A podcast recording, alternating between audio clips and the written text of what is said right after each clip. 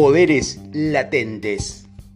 Gran parte de nosotros pasó por la experiencia de que en el interior de nuestro organismo físico poseemos una fuerza especial.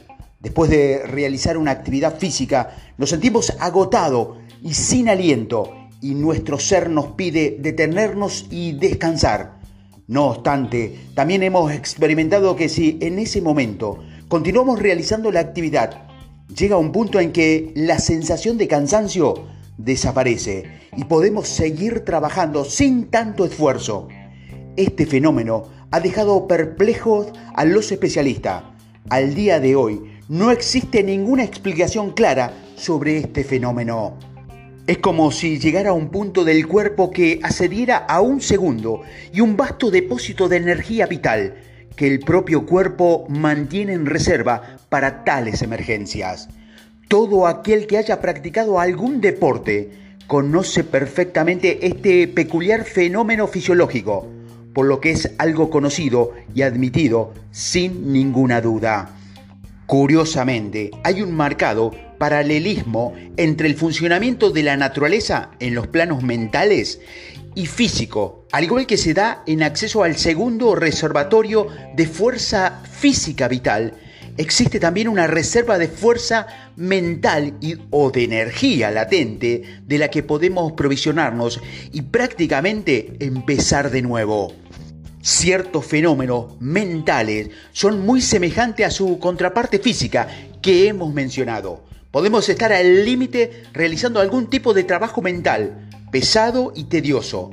Podemos empezar a sentirnos enfermos cuando de pronto una oleada de energía hace que prosigamos el trabajo con frescura, vigor y entusiasmo, mucho mayor que al comentarlo. Es como si nos hubiéramos de pronto conectado con una fuente o un suministro nuevo de energía mental. La mayoría de nosotros conoce muy poco o nada acerca de la reserva de energía mental y de la fuerza contenida en nuestro ser. Caminamos con nuestros pasos acostumbrados, pensando que estamos haciendo lo mejor que podemos y que estamos obteniendo de la vida todo lo que se puede obtener. Sin embargo, estamos viviendo solo en la primera fase del esfuerzo, más allá de cuál existen límites de depósito de fuerza y energía mental. Se trata de un poder latente, una facultad dormida que están esperando la orden mágica de la voluntad para despertar, entrar en actividad y manifestarse externamente. Somos seres mucho más grandes de lo que pensamos. Somos gigantes, sin tan solo lo supiéramos. Muchos de nosotros somos como jóvenes elefantes que permiten ser amaestrados por hombres enquencles que lo encadenan sin saber la gran fuerza y poder que está escondido en su organismo. Aquellos de ustedes que han leído el libro titulado La conciencia interior recordarán lo que decía en él como las zonas por encima o por debajo del plano de la conciencia ordinaria.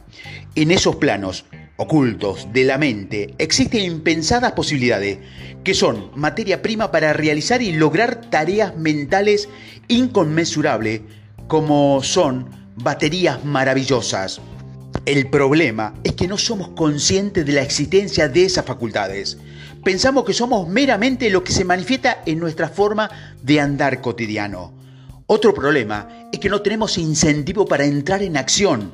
Carecemos de intereses que permiten realizar grandes cosas. No lo hemos deseado con suficiente fuerza. Ese desear con suficiente fuerza es el gran poder que muestra la totalidad de la vida. El deseo es el fuego que expande el valor de la voluntad. Sin incentivo, es decir, sin deseo, no logramos nada. El deseo intenso y ardiente es una fuerza animadora, es el gran incentivo para entrar en acción, para llevarnos a ese segundo reservatorio de energía interna que nos permite realizar milagros mentales. Nos sorprendemos ante los logros de los grandes seres de todos los aspectos de la vida y nos excusamos a nosotros mismos diciendo que estas personas parecen tener algo que nosotros no tenemos. Eso son tonterías. todos tenemos en nosotros mismos la posibilidad de realizar logros mil veces superiores a los que estamos ahora consiguiendo. El problema no es una carencia de fuerza ni de la materia prima mental, sino del deseo, intereses o incentivos para llegar a esos maravillosos reservatorios de poder dinámico que existe en nuestra mente. Fallamos en ponernos a nuestros alcances así como otras fuerzas y poderes naturales que están ansiosas de ser manifestadas y expresadas. Sin ansiosas que ya que toda la fuerza natural es una situación estática, parece estallar en deseo de manifestarse y expresarse a sí misma en forma de una actividad dinámica externa. Esto parece ser una ley de la vida y de la naturaleza. La naturaleza y todo cuando hay en ella parece ansiosa de expresarse activamente. ¿No te has sorprendido alguna vez cuando, a consecuencia de alguna pequeña presión o incentivo, algo en tu interior parece romper sus amarras y llevarte como un vendeval a realizar algún tipo de acción? ¿Nunca has realizado en un momento de gran tensión o necesidad urgente algo que a sangre fría considerabas imposible? ¿No te han hecho a veces cosas en caliente, siendo que en circunstancias normales hubieres permanecido impasible sin hacer nada? El fuerte deseo y el entusiasmo son dos factores importantes a la hora de poner a funcionar esas fuerzas latentes, estos poderes dormidos en nuestra mente. Pero no debemos permanecer parados esperando llegar a un nivel de fervor necesario para que esta energía entre en acción. Mediante un entrenamiento de la voluntad, o mejor dicho, mediante un cuidadoso entrenamiento de ti mismo en el uso de tu voluntad, puedes mantener el control de tu dispositivo mental de forma que lo puedas conectar o desconectar cuando sea necesario. Una vez que domines esto, verás que no te cansas más cuando estás bajo gran presión que cuando pases perdón, tranquilamente. Este es uno de los secretos del éxito. Para muchos, la palabra voluntad significa simplemente un firme coherencia, una firme coherencia de la mente hacia un propósito fijo y determinado. Para otros, significa algo más como el deseo, mientras que para otros representa el poder de la elección. Sin embargo, para el ocultista la voluntad es mucho más que eso. Es un poder vital, una fuerza activa de la mente, capaz de dominar y gobernar las otras facultades mentales y también de proyectarse a sí misma para más allá de lo que el órgano mental del individuo y de afectar a otros que se hallan en su campo de influencia. En ese sentido, en el que usa la palabra voluntad, en este audio.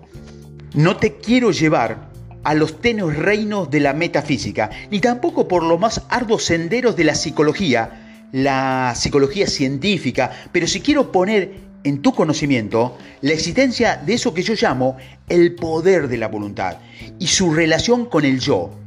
Entre todos los poderes y facultades mentales, el de la voluntad es el más cercano al yo o al ego de la persona en las eh, espada del poder en la mano del ego, uno puede divorciarse a sí mismo mentalmente de otras facultades y estados mentales, pero cuando pienso en el yo, estás obligado a pensar en él como poseedor de ese poder que llamamos voluntad. La voluntad es un poder original del yo que está siempre con él hasta el final. Es la fuerza con la que él gobierna o debería gobernar su reino mental y físico, el poder a través del cual su individualidad se manifiesta en el mundo exterior. El deseo es el gran poder motivador que incita la voluntad a la acción. Como hemos mostrado, la acción de la voluntad sin el poder motivador del deseo es impensable. De esto se deduce que el cultivo y la correcta dirección del deseo implican canalizar la expresión y la manifestación de la voluntad. Cultivaremos ciertos deseos para que la voluntad fluya por esos canales. Al cultivar el deseo, según ciertas líneas, crean canales por los que la voluntad puede fluir en su marcha a la expresión y a la manifestación. Por ello, tienes que asegurarte de dibujar tus canales del deseo claramente, creando las imágenes de lo que quieres. Asegúrate de que los canales del deseo sean profundos y nítidos mediante la fuerza de la atención repetida y de la autosugestión. La historia está lleno de ejemplos de hombres que han desarrollado el uso de su voluntad. Digo, desarrollan el uso y no desarrollan la voluntad, ya que el hombre no desarrolla su voluntad, ya que su voluntad está siempre presente y lista para ser usada. Lo que el hombre desarrolla es su capacidad de usar esa voluntad y de perfeccionarse a sí mismo en su uso. Con frecuencia pongo el siguiente ejemplo. El hombre es como un trolebús con su dispositivo mental conectado al cable de la voluntad. Por ese cable fluye la corriente que él capta y lleva hacia abajo, hacia la mente, con lo cual puede moverse, actuar y manifestarse. Pero la corriente está siempre en el cable y lo que puede desarrollar es la habilidad para conectarse con el cable y usar su fuerza y su energía. Si mantienes esta idea en tu mente, podrás aplicar esta verdad con más facilidad en tu vida diaria. Uno de los mayores genios de la industria actual posee esa cualidad en grado supremo. Se ha dicho que él, que eh, su voluntad es más fuerte, poderosa y casi irresistible. Cualquier cosa o persona que interfiera en su camino con toda su seguridad será conquistada. Decía Buckton que a medida que pasan los años, veo muy claro que la gran diferencia entre los hombres, entre el débil y el poderoso, entre el grande y el insignificante, es la energía, la decisión invencible. Una vez que has establecido tu objetivo, para ello es la victoria o la muerte. Esta cualidad logra cualquier cosa que pueda lograrse en este mundo y no hay talento, circunstancia ni oportunidad que, que sin ella pueda convertir en hombre a una criatura de dos patas. En estas citas, la insistencia y la decisión se identifica con la voluntad. La voluntad debe ser fuerte y constante en relación a la tarea a cumplir al igual que el cincel se apoya con fuerza contra el objeto que debe ser marcado, pero la simple insistencia o la decisión no realiza el trabajo. De nada servirán si no está presente la voluntad de cortar y cincelar. Como vemos, la voluntad tiene aquí un doble aspecto. En una fase es la fase realiza el trabajo, mientras que en la otra fuerza a la mente a mantenerse frente al mismo. De este modo, en cierto sentido, la decisión y la insistencia son a la fuerza que hace el trabajo como el cortante del cincel, es la mano firme que lo mantiene. Como decía Simpson, que un deseo apasionado y una voluntad firme puede lograr lo imposible o lo que al débil y tibio le parece serlo. Y como decía Disraeli, que tras mucho meditar he llegado a la convicción de que un ser humano con un propósito firme debe cumplirlo y que nada se resistirá a su voluntad para lograr su meta que incluso arriesgará su propia existencia. Por su parte, Foster dijo que es maravilloso como incluso las desgracias de la vida parecen inclinarse ante un espíritu que no se inclina ante ellas disponiéndose a servir un digno que en su primera apariencia amenazaba con frustrar. Es curioso ver cómo antes un espíritu firme y decisivo en el espacio parece aclararse, dejando a la persona campo y libertad. Y Michel también decía que la revolución en lo que se manifiesta al hombre, no la decisión inmadura, no un propósito errante, sino una voluntad fuerte infatigable que derrumba las dificultades y los peligros. La voluntad hace de los hombres gigantes. De modo que conéctate al cable de la voluntad a fin de que puedas utilizar toda tu energía. Podemos estar al límite realizando algún tipo de trabajo mental pesado y tedioso. Podemos empezar a sentirnos enfermos cuando de pronto una oleada de energía hace que prosigamos el trabajo con frescura, con vigor y entusiasmo mucho mayores que al comenzarlo. Lo que el hombre desarrolla es su capacidad de usar esa voluntad y de perfeccionarse a sí mismo en su uso.